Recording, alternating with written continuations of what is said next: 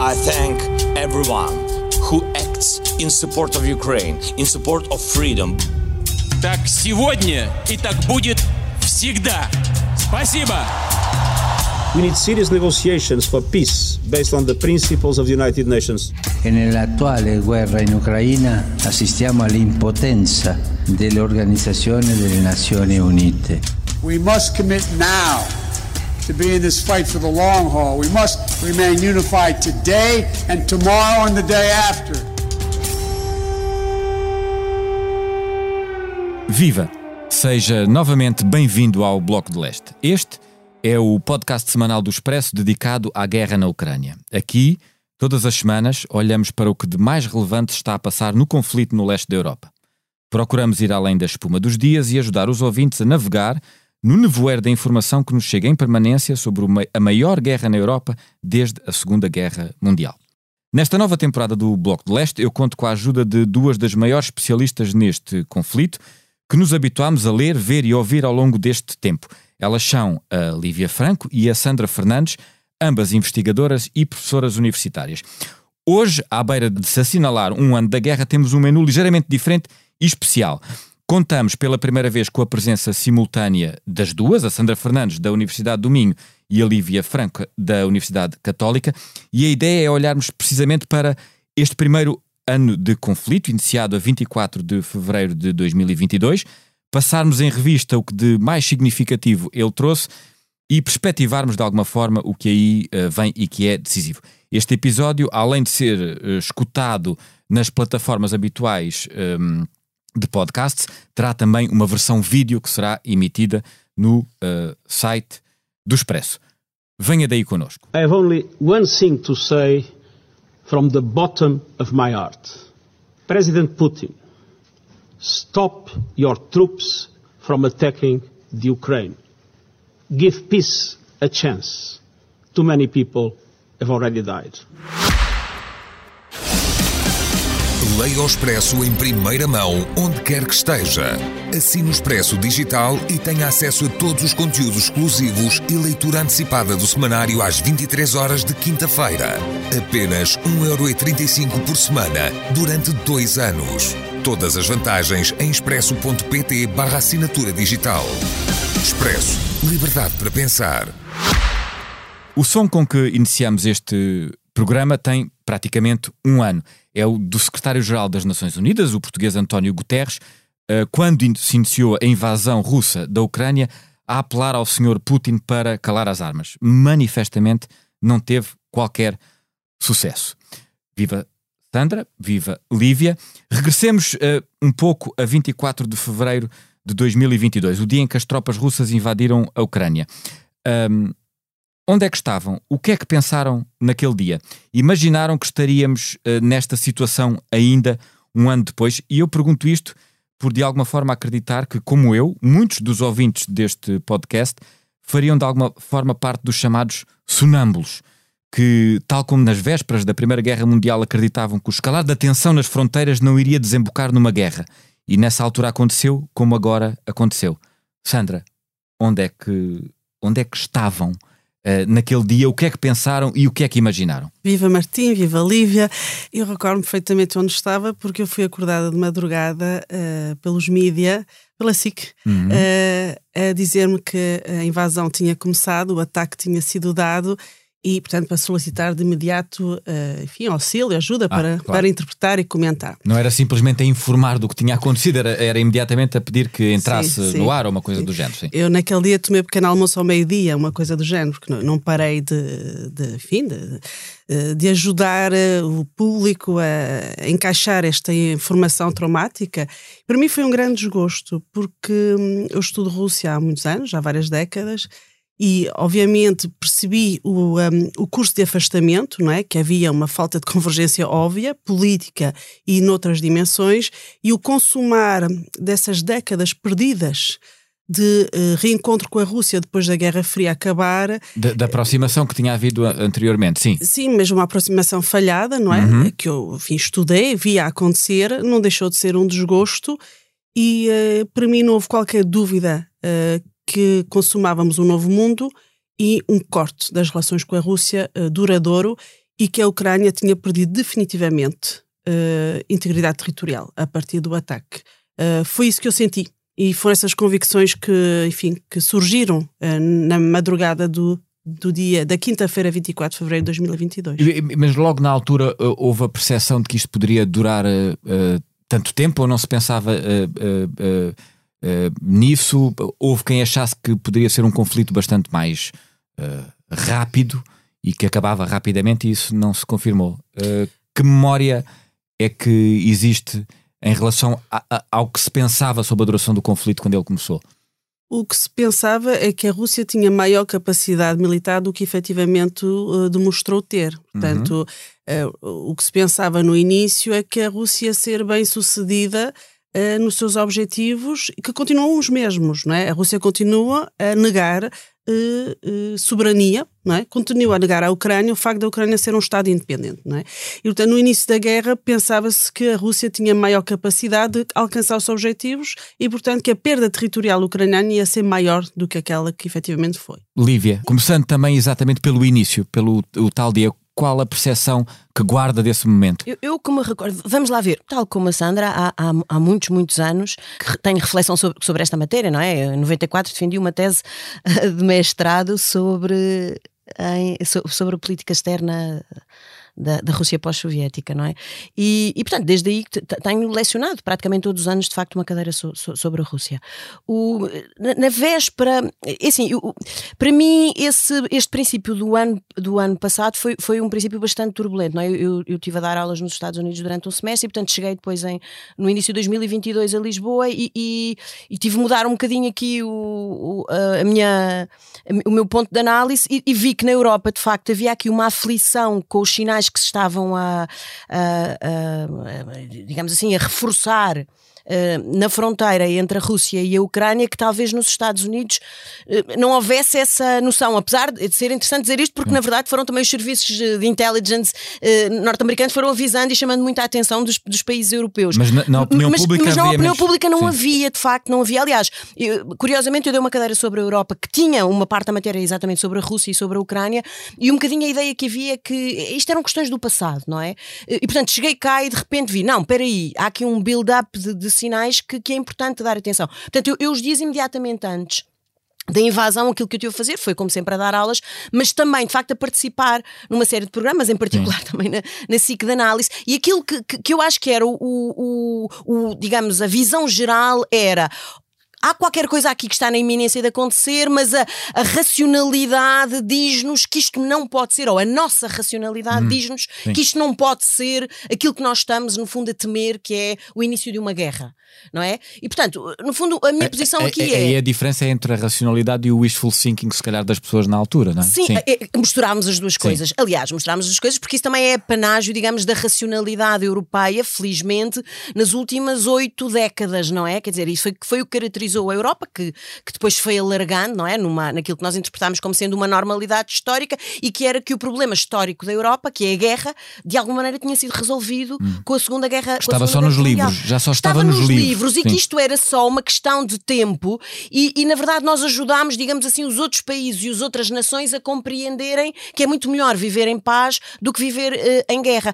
E, e eu lembro-me curiosamente estar a falar, por exemplo, com o Zé Milhazes no, no, no, programa um ou dois dias antes na SIC sobre isto, sobre, sobre a questão da racionalidade, mas ao mesmo tempo a pomos sobre a mesa a possibilidade, mas espera lá, se calhar a racionalidade russa efetivamente uh, não é a mesma e op, op, operacionalmente não é a mesma que a nossa. Sim, aliás, é? de, ao longo deste ano muito se falou sobre uh, o, o que é que nós compreendemos dos russos e até do senhor claro, porque, Putin, ou o que é que não compreendemos? Porque a nossa grelha de análise é uma grelha, grelha de análise que já não contemplava a possibilidade de haver uma guerra deste tipo. E, Exato. portanto, os sinais não cabem dentro da, da, da grelha de, de análise. Deixem-me passar para um, um segundo bloco. Começamos com a guerra, o início da guerra há um ano.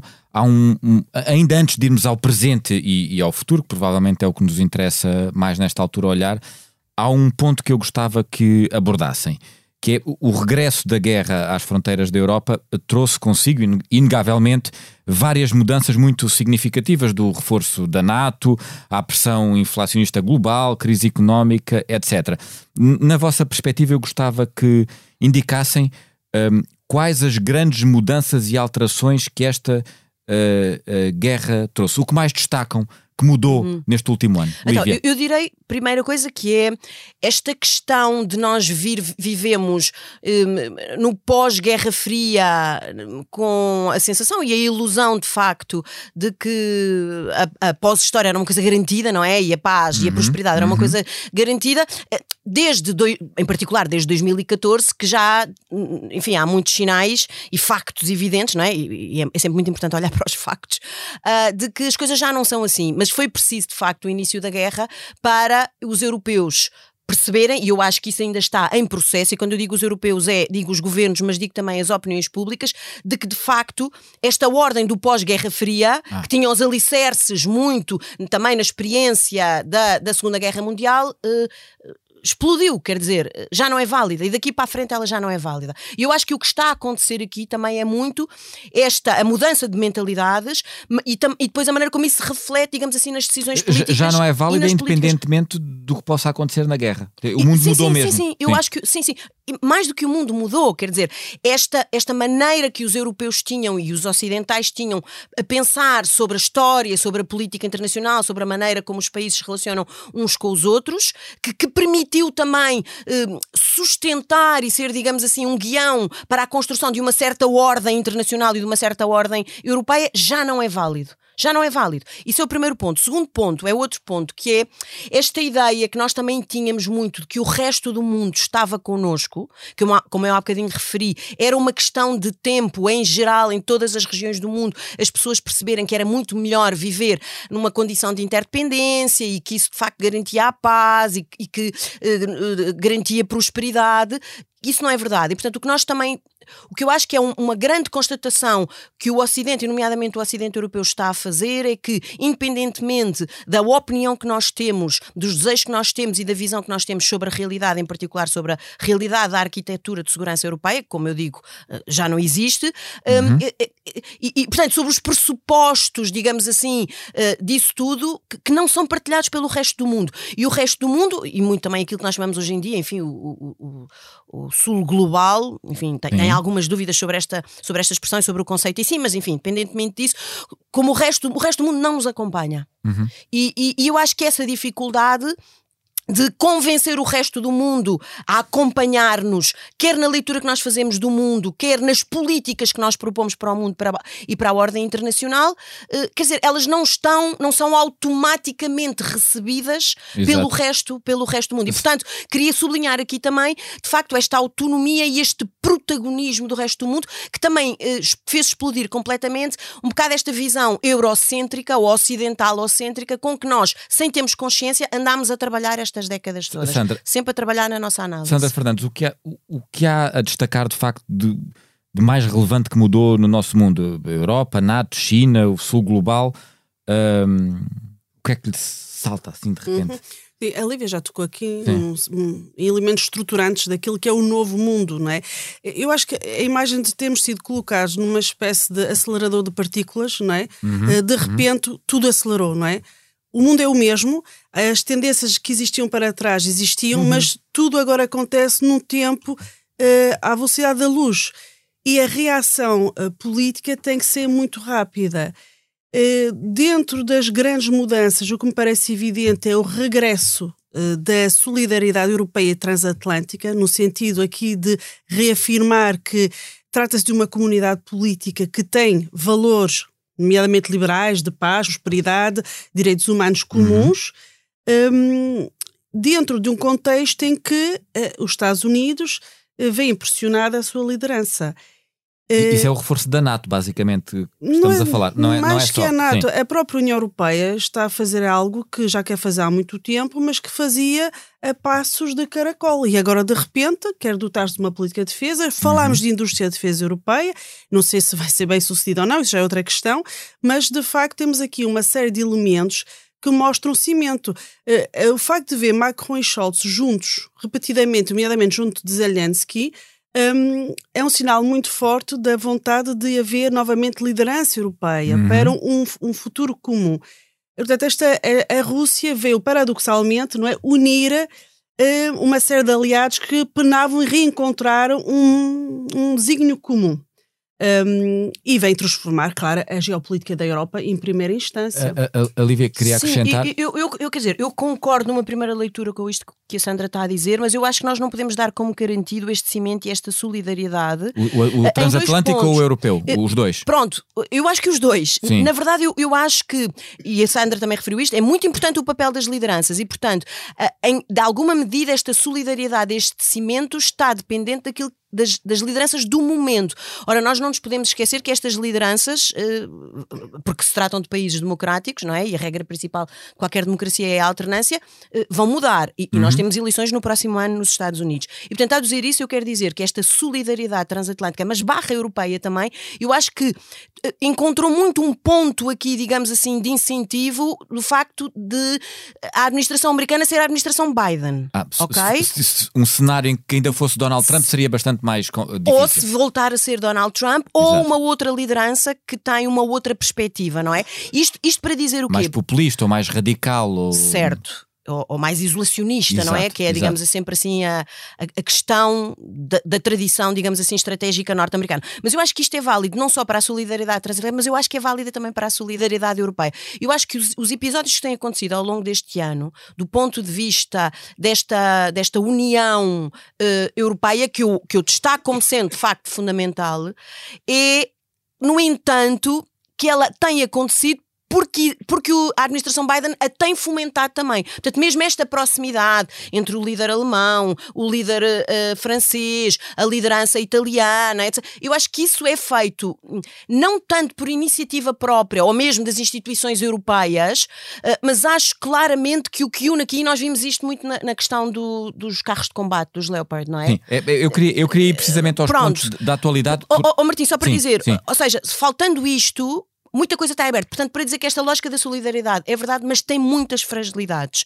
Também é normal que as tenha, vamos lá ver, porque tratam-se de 27 países e depois de 30 na NATO, não é? Uhum, uhum. Portanto, ou seja, é perigoso também nós achamos que isto é um dado adquirido e que, ah, digamos, esta é uma vitória do Ocidente, porque ela tem aqui fragilidades. De, de, Deixem-me uh, uh, ir de facto ao presente, que nós já estamos a. Uh uh, abordar nas vossas uh, respostas e, e, de alguma maneira tentar também uh, prospectivar o, o, o, que possa uh, aí vir. Um ano depois do início do conflito, como é que nós estamos? A Ucrânia de facto resistiu, muitas vezes tem sido dito contra as expectativas, mas nesta altura, aparentemente, os russos preparam uma nova um, ofensiva grande militar no leste.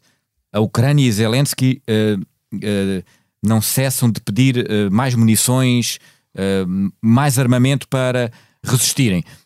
Até onde é que a Europa vai ter que se envolver e até onde é que pode ir a resistência ucraniana, Sandra?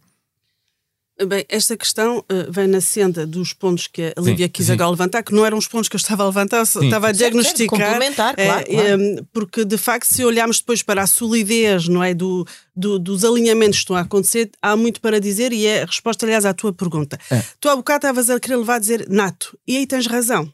Porque, no fim da linha, o que é que nós estamos a precisar neste momento? Estamos a precisar de organizar uma Europa em que temos um claramente o inimigo designado, não há qualquer dúvida, é a Rússia, não é? Uhum. A Rússia é o Estado agressor, a Rússia é que se coloca fora daquilo que é considerado o convívio das potências, à luz do direito internacional, e o que é preciso garantir no, no presente e no futuro é um novo pacto de segurança europeu, uma nova arquitetura em que se garanta simplesmente duas coisas. Que a Rússia não faça mais nenhuma agressão a nenhum outro país e que nenhum país uh, possa agredir a Rússia. Portanto, é esse equilíbrio que vai ter que ser encontrado porque a Rússia não vai sair do lugar. Há uma coisa que eu não percebo. Ali. O que é que quer dizer um novo pacto de segurança europeu? Isso não é, isso não é o, o o tratado da NATO, isso não é o que a NATO preconiza. Mas a, a NATO Sim. não está na a, a Rússia não faz parte da NATO e vai ter que encontrar uma forma política para é envolvendo a, a, Rússia também. Que a Rússia não se sinta ameaçada uhum. pela NATO e que, que haja garantias que a NATO não volta a fazer agressões territoriais. Portanto, tem que se encontrar aqui um, uma nova forma política, eh, uma espécie de nova Guerra Fria, não é? Em que ah. a Rússia não faz parte, mas que haja aqui, não é? Um acordo possível para que Sim. não haja guerra no espaço mas, europeu. É, mas esse acordo pode. Uh, ser concretizado uh, de, de, que forma? Só para tentar Neste perceber. momento, claramente, quem consegue dar garantias para a não agressão da Rússia é a NATO. Aliás, a NATO é que dá profundidade estratégica à Ucrânia neste momento, apesar da Ucrânia não fazer parte da NATO. A Rússia tem a sua profundidade estratégica, aliás, é por isso que neste momento uh, é muito credível a contraofensiva russa, não é? Neste momento, enfim, não, não há dados completamente fidedignos, mas é aquilo que a liderança ucraniana está a promover neste momento, no sentido de dizer que os russos vão, uh, vão atacar. O que nós ouvimos no, no terreno neste momento dos soldados ucranianos é que eles parecem formigas, ou seja, morrem, mas aparecem sempre novos soldados. Portanto, a capacidade russa de enviar carne para canhão. A, a dúvida é que tipo de material bélico é que vai ser capaz de mas, utilizar. Vamos só, mas vamos só por partes.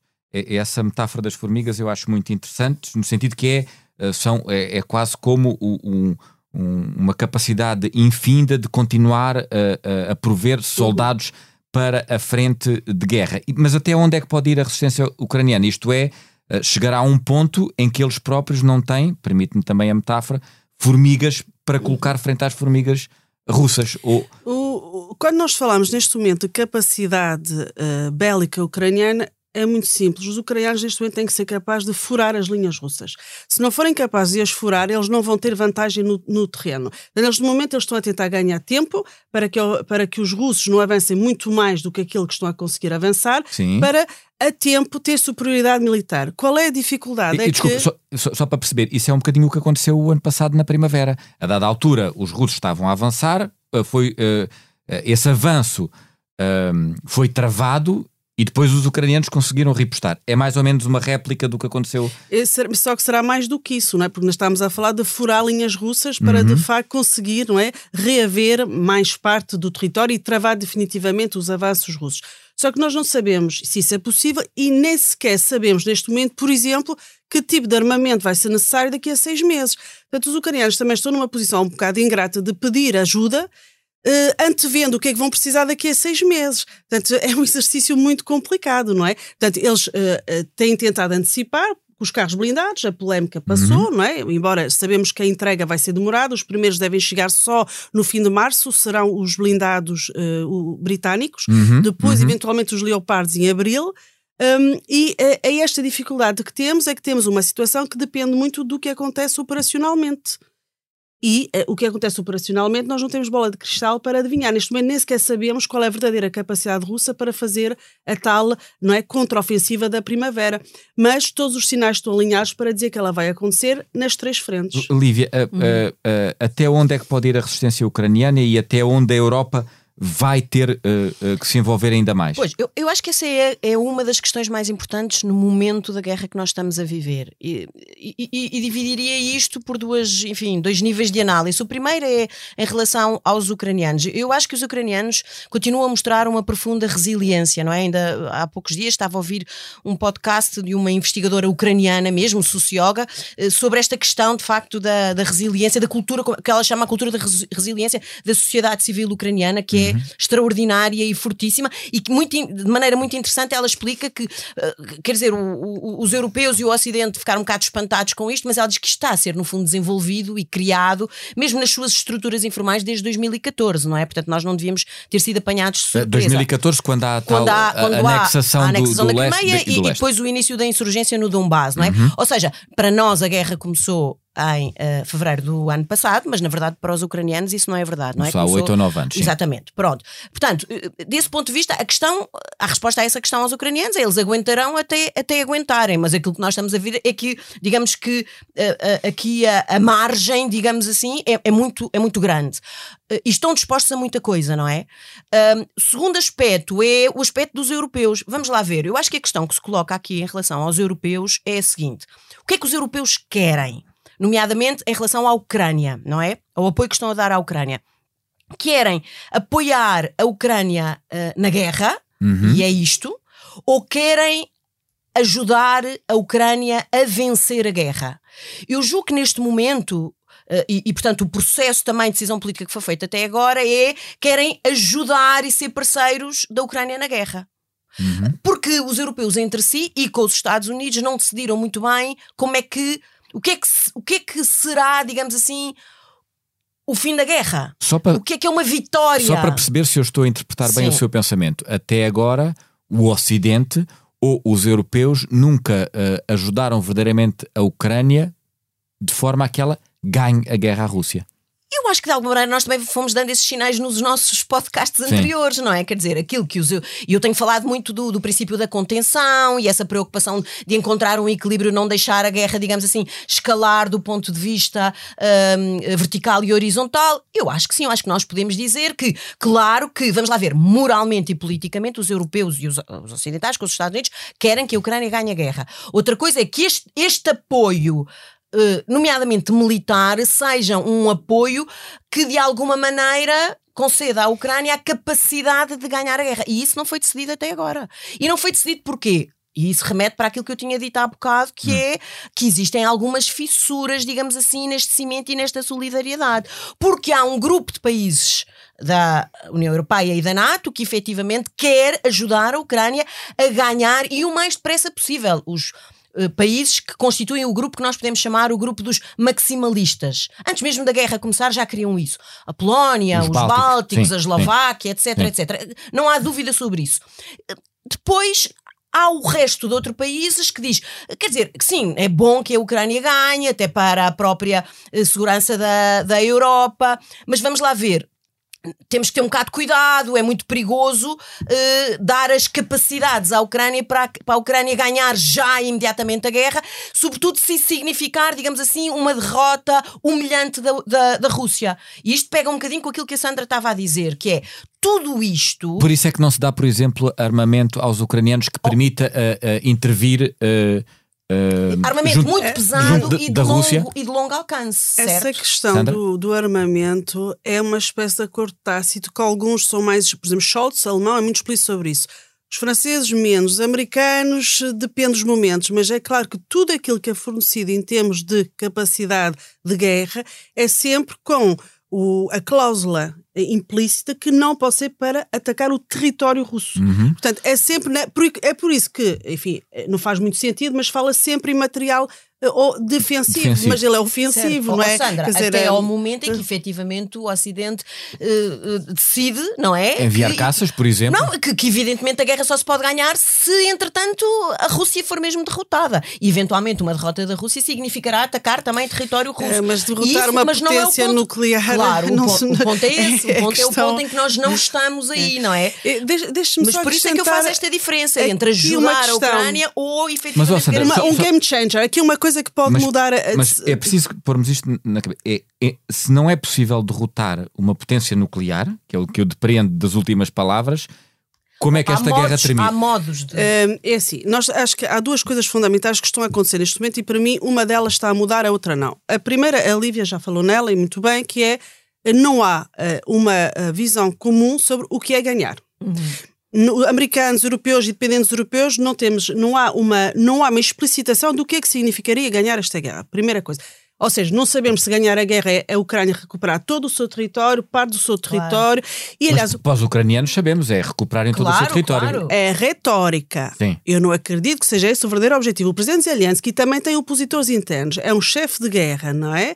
Ele, neste momento, tudo vem ter a ele, não é? Ele, aliás, vê-se, ele está com um semblante muito cansado, não é? Um ano de guerra. Eh, Ele precisa ter essa narrativa, porque ele tem um Certo. país em guerra. E eu não estou certa que seja verdadeiramente. Aliás, se nós vimos os 10 pontos do plano de paz que ele submeteu na altura do, do G20 em Bali, há uns meses atrás, a questão da Crimeia não está lá muito, não está lá muito retratada porque não é muito conveniente estar a falar desse grande problema que é a Crimeia, porque a Crimeia é um facto consumado desde março de Ou 2014. seja, dificilmente eh, se conseguirá fazer Mas, com que os russos saiam da momento, Crimeia. Ele precisa dessa narrativa, ele precisa desse objetivo eh, para o seu país em guerra. Que, muito bem disse a Lívia, não é? Tem, na verdade, um entrosamento muito forte entre a dimensão civil e militar. Todo o povo ucraniano é Força Armada Ucraniana, neste momento, não é? Eh, portanto, o trabalho extraordinário de, de de engenheiros, até para utilizar os meios de comunicação como nós utilizamos para ajudar os esforços de guerra, localizar eh, o- os soldados russos, etc. A outra questão que é fundamental e que ainda não está a acontecer, e só quando ela vier a acontecer, do meu ponto de vista, a ajuda militar será mais eficiente, é que não há uma convergência operacional entre os vários chefes de guerra, os ucranianos e dos outros países. Ou seja, interpretar Mas, no Sandra, terreno. não há porque os outros países também não estão na guerra ainda, não é? Pois, mas há aqui uma. é mas é por isso que Zelensky faz todo esse trabalho Claro, de comunicação pública, porque ele tem que fazer um trabalho Certo, pedagógico. Ele tem mesmo que fazer, não há alternativa. Ele tem que fazer um trabalho pedagógico de convencer franceses, alemães, americanos, britânicos que é exatamente isto que ele precisa, X tanques, X munições, eh, X equipamentos, é exatamente isso que ele precisa, porque a leitura dele, porque repara, a guerra acontece no dia a dia, a informação não é perfeita. Nós não podemos imaginar isso como um mundo perfeito em que a informação circula e está disponível para todos ao mesmo tempo. Portanto, ele tem que convencer os vários dirigentes que são exatamente essas necessidades, porque ele faz uma leitura no terreno do que se está a passar. E essa subida de informação não circula da mesma forma para todo o lado. E, portanto, quando houver, digamos assim, uma leitura mais comum é? do que é exatamente a guerra, do qual é, do que é que os, os russos estão a fazer neste momento e os ucranianos precisam, eu penso que isso vai facilitar também eh, a ajuda militar. E neste momento isto não está a acontecer. Uhum. A, a questão, a questão de facto do armamento é particularmente complexa. Ainda eh, nos últimos dias temos visto, depois do- dos tanques, depois dos caças, a questão das munições e da falta de mu- munições. Portanto, somos permanentemente eh, surpreendidos à volta disto. Há um, há um ponto que eu também acho que devia ser referido e, e- e praticamente ainda não falámos no episódio de hoje, que é o lado russo. O Sr. Putin, um ano depois, como é que está, o que é que se sabe da liderança russa, da sua agregação, da sua força e de alguma maneira ligando isto também eh, sobre a sua capacidade de facto ehm, de manter a guerra e por outro lado, o que é que o regime russo pode a- aceitar para o fim do conflito que seja eh, de alguma maneira que não seja uma sentença de Seja morte, aceitável, que não não é? seja uma sentença de morte para eh, Putin e quem governa eh, a Rússia. Sandra. Dos dirigentes que nós tivemos a, a- mencionar hoje, aquele que tem um objetivo de guerra que é o mesmo desde o início, é o presidente Putin, não é? como nós referimos há pouco. Ou seja, o objetivo dele continua a ser politicamente a submissão da Ucrânia à vontade russa. Aquele não tem sido bem sucedido, não tem sido, não é? A guerra já passou por várias fases, eh, mas e tem a capacidade de transformar este conflito num conflito muito longo, não é? Ou seja, porque ele também é uma parte fundamental da decisão para um cessar-fogo. Ucranianos, com certeza, mas também russos.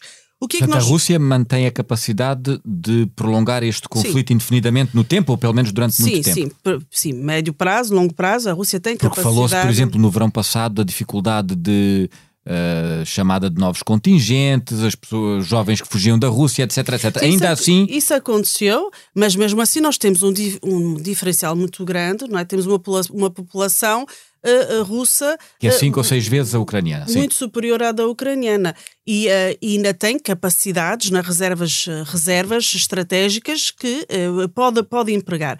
A questão da liderança de Putin, hum, neste momento, curiosamente, é apoiada e ele tem dado espaço a isso por alguns dos seus opositores, mas os seus opositores são ultranacionalistas, não é? Portanto, partilham de uma visão da grandeza russa e de uma visão de projeção imperial do, do, do poderio russo. Portanto, neste momento, eh, e nós temos visto a forma como Putin tem gerido, não é, Hum, as várias forças empregues na guerra na Ucrânia, hum, também no sentido de jogar com rivalidades, que é uma, uma estratégia, eh, enfim, palaciana antiga e que eh, Putin, não é, dividir para reinar, também continua a utilizar. Portanto, neste momento a sua liderança não é posta em causa. Uma não, grande... continua a não ser. Não, uma grande parte da população apoia a guerra. Aliás, ele conseguiu neste momento, eh, depois da fase da ilusão que não era uma guerra, que era só uma operação especial, ele, ele está a justificar a guerra pela guerra. O sangue pelo sangue. E, portanto, ele tem neste momento, continua a ter uma narrativa que consegue chegar não é, à população. Paralelamente, é um regime autoritário, é um regime que, eh, enfim, a, a palavra não é livre, é famosa, até a Rádio Moscou foi fechada, não é? Uhum. Grande parte dos jornalistas operam a partir de Riga, ah, enfim, eh, com alguns problemas ultimamente, mas Dos Bálticos? Ah. assim operam, e portanto temos, eh, temos esta, esta, estas imagens. Portanto, os russos anti-guerra ou estão fora da Rússia, Rússia ou estão calados, mas não há, enfim, eh, possibilidade de imaginarmos, não é, uma mudança de regime que seja tão radical que eh, coloca a Rússia noutra senda do que aquela que ela adotou até ao momento. Sobre o mesmo tema, Lídia. Sim, eu direi, eu, eu não acho evidente que a Rússia tenha, digamos assim, uma capacidade ilimitada para fazer guerra. Um, eu, uh, neste momento, uh, em 2022, nós sabemos 30% do orçamento um, russo foi, eh, de facto, alocado, digamos assim, ao esforço de guerra. E é uma brutalidade, não é? 30%. Sendo que nós sabemos que a riqueza e, portanto, o, digamos assim, o volume do orçamento russo neste ano e, no, no, nos anos que se vão seguir, por efeito, digamos assim, da, da, da das sanções, uh, vai diminuir, não é? E, portanto, a Rússia vai se encontrar cada vez uh, em maior dificuldade. Mas isso é, digamos assim, do ponto de vista financeiro e do ponto de vista material. E também sabemos que tem muitos problemas do ponto de vista do equipamento militar e das munições, etc. O que é que a Rússia tem uma capacidade quase ilimitada? E eu aí tenderei a concordar com a Sandra. É do ponto de vista, digamos assim, dos recursos humanos. Porque se trata de um regime autoritário, porque isto de facto assenta numa, numa narrativa que é uma narrativa de uma ameaça quase existencialista uhum, e que uhum. assenta numa visão e, eh, de, de, de grandeza civilizacional e, portanto, há uma disponibilidade para continuar, digamos assim, a encher as fileiras um, de, do, do, dos exércitos russos, e nomeadamente o exército russo na Ucrânia, que de facto o Ocidente não tem. A, a, a, Ucrânia pode ter, não é? A Ucrânia eventualmente pode ter, será sempre um preço altíssimo, continua a, a ser um preço alto, tem sido ainda mais alto para, para, para a Rússia. Portanto, eu acho que é aqui é uma coisa assim, digamos assim, intermédia, que é vai, cada vez vão aumentar mais as, os desafios do ponto de vista militar e do ponto de vista material e do hum. ponto de vista financeiro para o esforço de guerra da, da Rússia, mas de facto há aqui uma capacidade muito mais muito mais ilimitada da autoridade da autoridade russa em relação de facto a, a, ter enfim a metáfora das formigas ou eu diria uma expressão que nós usamos comumente que é horrível que é carne para canhão carne mas para que é, canhão mas é que terrível é mesmo, mas aplica-se mas que é mesmo e aplica-se absolutamente e no tipo de guerra. Eu estava a pensar quanto, nisso não ia usá-la mas, pronto, mas é quanto ao regime quanto ao, ao, ao, poder político digamos assim ao, ao, ao, poder de Putin eu também acho que ele não está hum, de todo ameaçado. Nós eh, temos visto que que a guerra obviamente também tem sido aproveitada por algumas personalidades como, sei lá, Prigogine ou o próprio líder checheno, Kadyrov, para fazerem avançar as suas agendas e, evidentemente, têm muita apetência pelo poder, mas do ponto de vista do regime personalista, digamos Sim. assim, putinismo, julgo que não está de facto em, em, ameaça, sendo que exatamente isto também, quer dizer, a, a opinião pública russa anti-guerra já saiu da Rússia.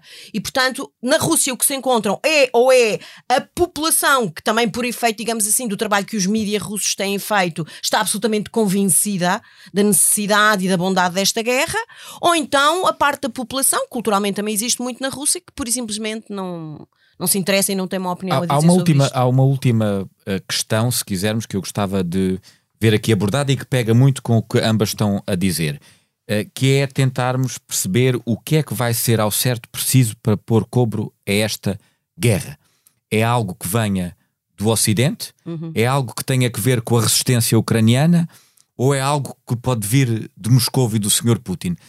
Uh, Lívia, o que é que é decisivo pode... para pôr oh, oh, esta oh, guerra? Martim, podem ser as três coisas ao mesmo tempo. Uhum. Quer dizer, e eu acho que nestas situações, tendo em vista também, digamos assim, o interesse geral, que apesar de tudo a coisa uh, corra, corra, bem, e eu digo corra bem, quer do lado ocidental, quer do lado da, da Rússia, uh, essas três coisas estão, de facto, uh, a possibilidade sobre a mesa. Eu, o, que, o que acho é que neste momento não há nenhum incentivo para as partes sentarem à mesa das negociações e não há nem um incentivo político, nem um incentivo, digamos assim, militar, que tenha a ver com a situação no terreno, não é? acho que a certa altura altura os parceiros europeus da Ucrânia e os Estados Unidos vão achar, eh, vai haver um ponto em que vão achar que a guerra começa a ter custos indiretos demais e custos que se fazem sentir sobre, digamos, as sociedades destes países e vão começar eventualmente a fazer pressão sobre a Ucrânia. Ah, ah, portanto, os custos não dos países envolvidos, mas dos países que estão a ajudar. Claro, Sim. claro, claro. E em particular dos países europeus e americanos e vão hum. fazer uma pressão maior sobre a liderança ucraniana no sentido de aceitar, digamos assim, uma vitória que tenha, apesar de tudo, alguns custos e vão procurar também descortinar, mas eu acho que em relação a isso continua a haver ainda uma discussão que ainda não, não tem assim um consenso muito forte no Ocidente, que é o, o que é que há a propor à Rússia? E, portanto, isso significa também o, o que é que se deve fazer à Rússia? Quer dizer, qual será a relação que o Ocidente terá com a Rússia a seguir? Uh, uma Rússia que deve ser humilhada, que deve ser limitada ao máximo, ou uma Rússia que, pelo contrário, deve ser reintegrada na medida do possível? E é uma discussão, e vou, vou terminar por dizer isto, que me parece que é realmente importante. É uma discussão que, de alguma maneira, já foi empurrada desde há 30 anos a esta parte. Porque quando a Guerra Fria acabou, ninguém houve nenhuma discussão sobre a Rússia. Quer dizer, não houve discussão, automaticamente diz a Rússia é herdeira da União Soviética. Portanto, a Rússia vai ficar com as armas nucleares da União Soviética, a Rússia vai ficar com o lugar de membro permanente no Conselho de Segurança e sobre isso houve unanimidade, ninguém discutiu nada, assinou-se, por exemplo, o memorando de Budapeste, não é? E pronto. Ora, na verdade, esse era um assunto que tinha que ser discutido. E, portanto, de alguma maneira foi empurrado para este momento. E, portanto, a guerra da Ucrânia vai trazer, e está a trazer, isso, isso tem sido muito Uhum, pouco trazido para, para a discussão, digamos assim, no espaço público, mas do ponto de vista das lideranças políticas é óbvio que isso já está na agenda da discussão. Tem que ser pensado. O, o- o que Rússia vai ser esta? Que Rússia é que nós vamos permitir que seja? O que é que nós queremos eh, da Rússia? Vamos reintegrá-la? Va- Não vamos reintegrá-la? Vamos, vamos eh, limitá-la ao máximo? Até pondo a questão, nós não nos podemos esquecer disto, que a Rússia é uma federação. E, portanto, levantando Ah, a possibilidade. própria, exatamente, Sim, sim. de haver, quer dizer, uma lógica de implosão da própria Rússia, certo? E, portanto, ou seja, qualquer questão sobre o futuro é uma questão, evidentemente, sobre o futuro da guerra, da Ucrânia, mas também da Rússia, necessariamente, Esse não é? é E, portanto, é um desafio brutal. Sim, esse ponto é interessante. Uh, Sandra, última uh, palavra. O que é que é ou o que é que pode ser uh, necessário para pôr cobro a esta guerra e de que forma? Eh, Eu acho que eh, uma das dimensões é que eh, o fim do mês pesa muito, não é do mês de fevereiro, todos os meses, ou seja, o, fim, o fim do mês de cada um de nós, de cada cidadão do mundo, nomeadamente europeu, nomeadamente eh, americano, e que, eh, como dizia a Lívia, quer dizer, quanto é que esta guerra está a custar? E nós vemos nos Estados Unidos claramente que, apesar de haver um apoio da opinião pública para eh, o apoio à Ucrânia, ele tem vindo a, a diminuir paulatinamente. E, portanto, fazer essa conjugação entre o fim do mês e o fim do mundo, eu penso que é fundamental para os dirigentes, não é? Conjugar essas duas dimensões. Hum, Uh, portanto, porque a guerra tem efeitos globais, não é? Nomeadamente a inflação, não é? Na zona euro temos uma inflação superior a 10%, portanto, uh, é aqui uma questão fundamental no esforço de guerra. Mas uh, a grande questão, de facto, da Rússia, a Rússia é muito grande e muito russa para ser uma potência, é russa, para ser uma é potência, uma, um país europeu normal, não é? Claro, e ela claro. não quer ser, está visto.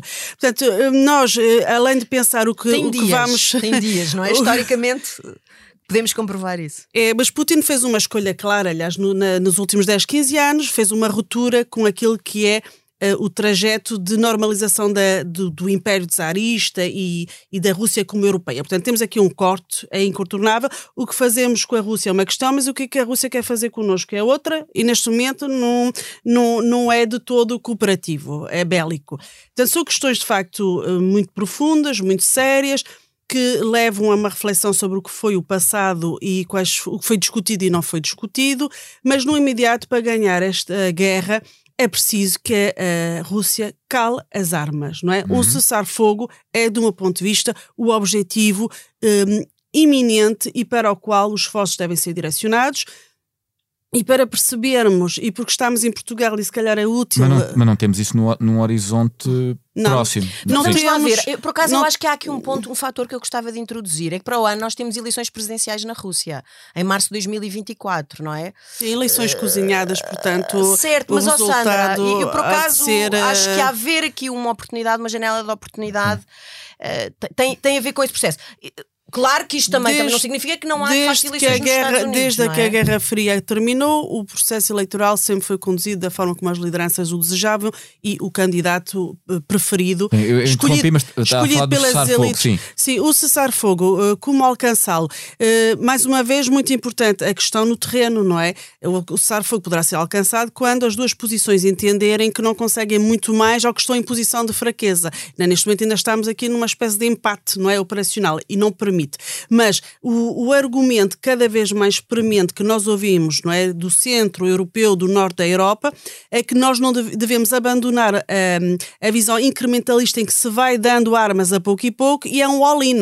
Armar a Ucrânia o mais rapidamente possível com boa tecnologia para precisamente chegar ao momento de forçar os russos a Toda a negociar. carne no assador. Exatamente, portanto, uma é- expressão é, popular. É, e é neste momento o que me parece ser a sensibilidade política a ser, eh, enfim, trabalhada e, eh, e tentar ser eh, colocada como consenso de, eh, do armamento à Ucrânia. Muito bem. Eh, eu agradeço às duas. Obrigado, Sandra. Obrigado, Lívia, por este programa especial, com as duas no estúdio comigo no mesmo episódio. Nós ficamos por aqui com mais este episódio do Bloco de Leste, que, como eu disse no início do programa, tem também uma edição em vídeo que poderá ser vista no site do Expresso, além de poder ser ouvido nas plataformas de podcast do Expresso. Eu espero que tenham gostado. Eu gostei muito. Nós voltamos para a semana.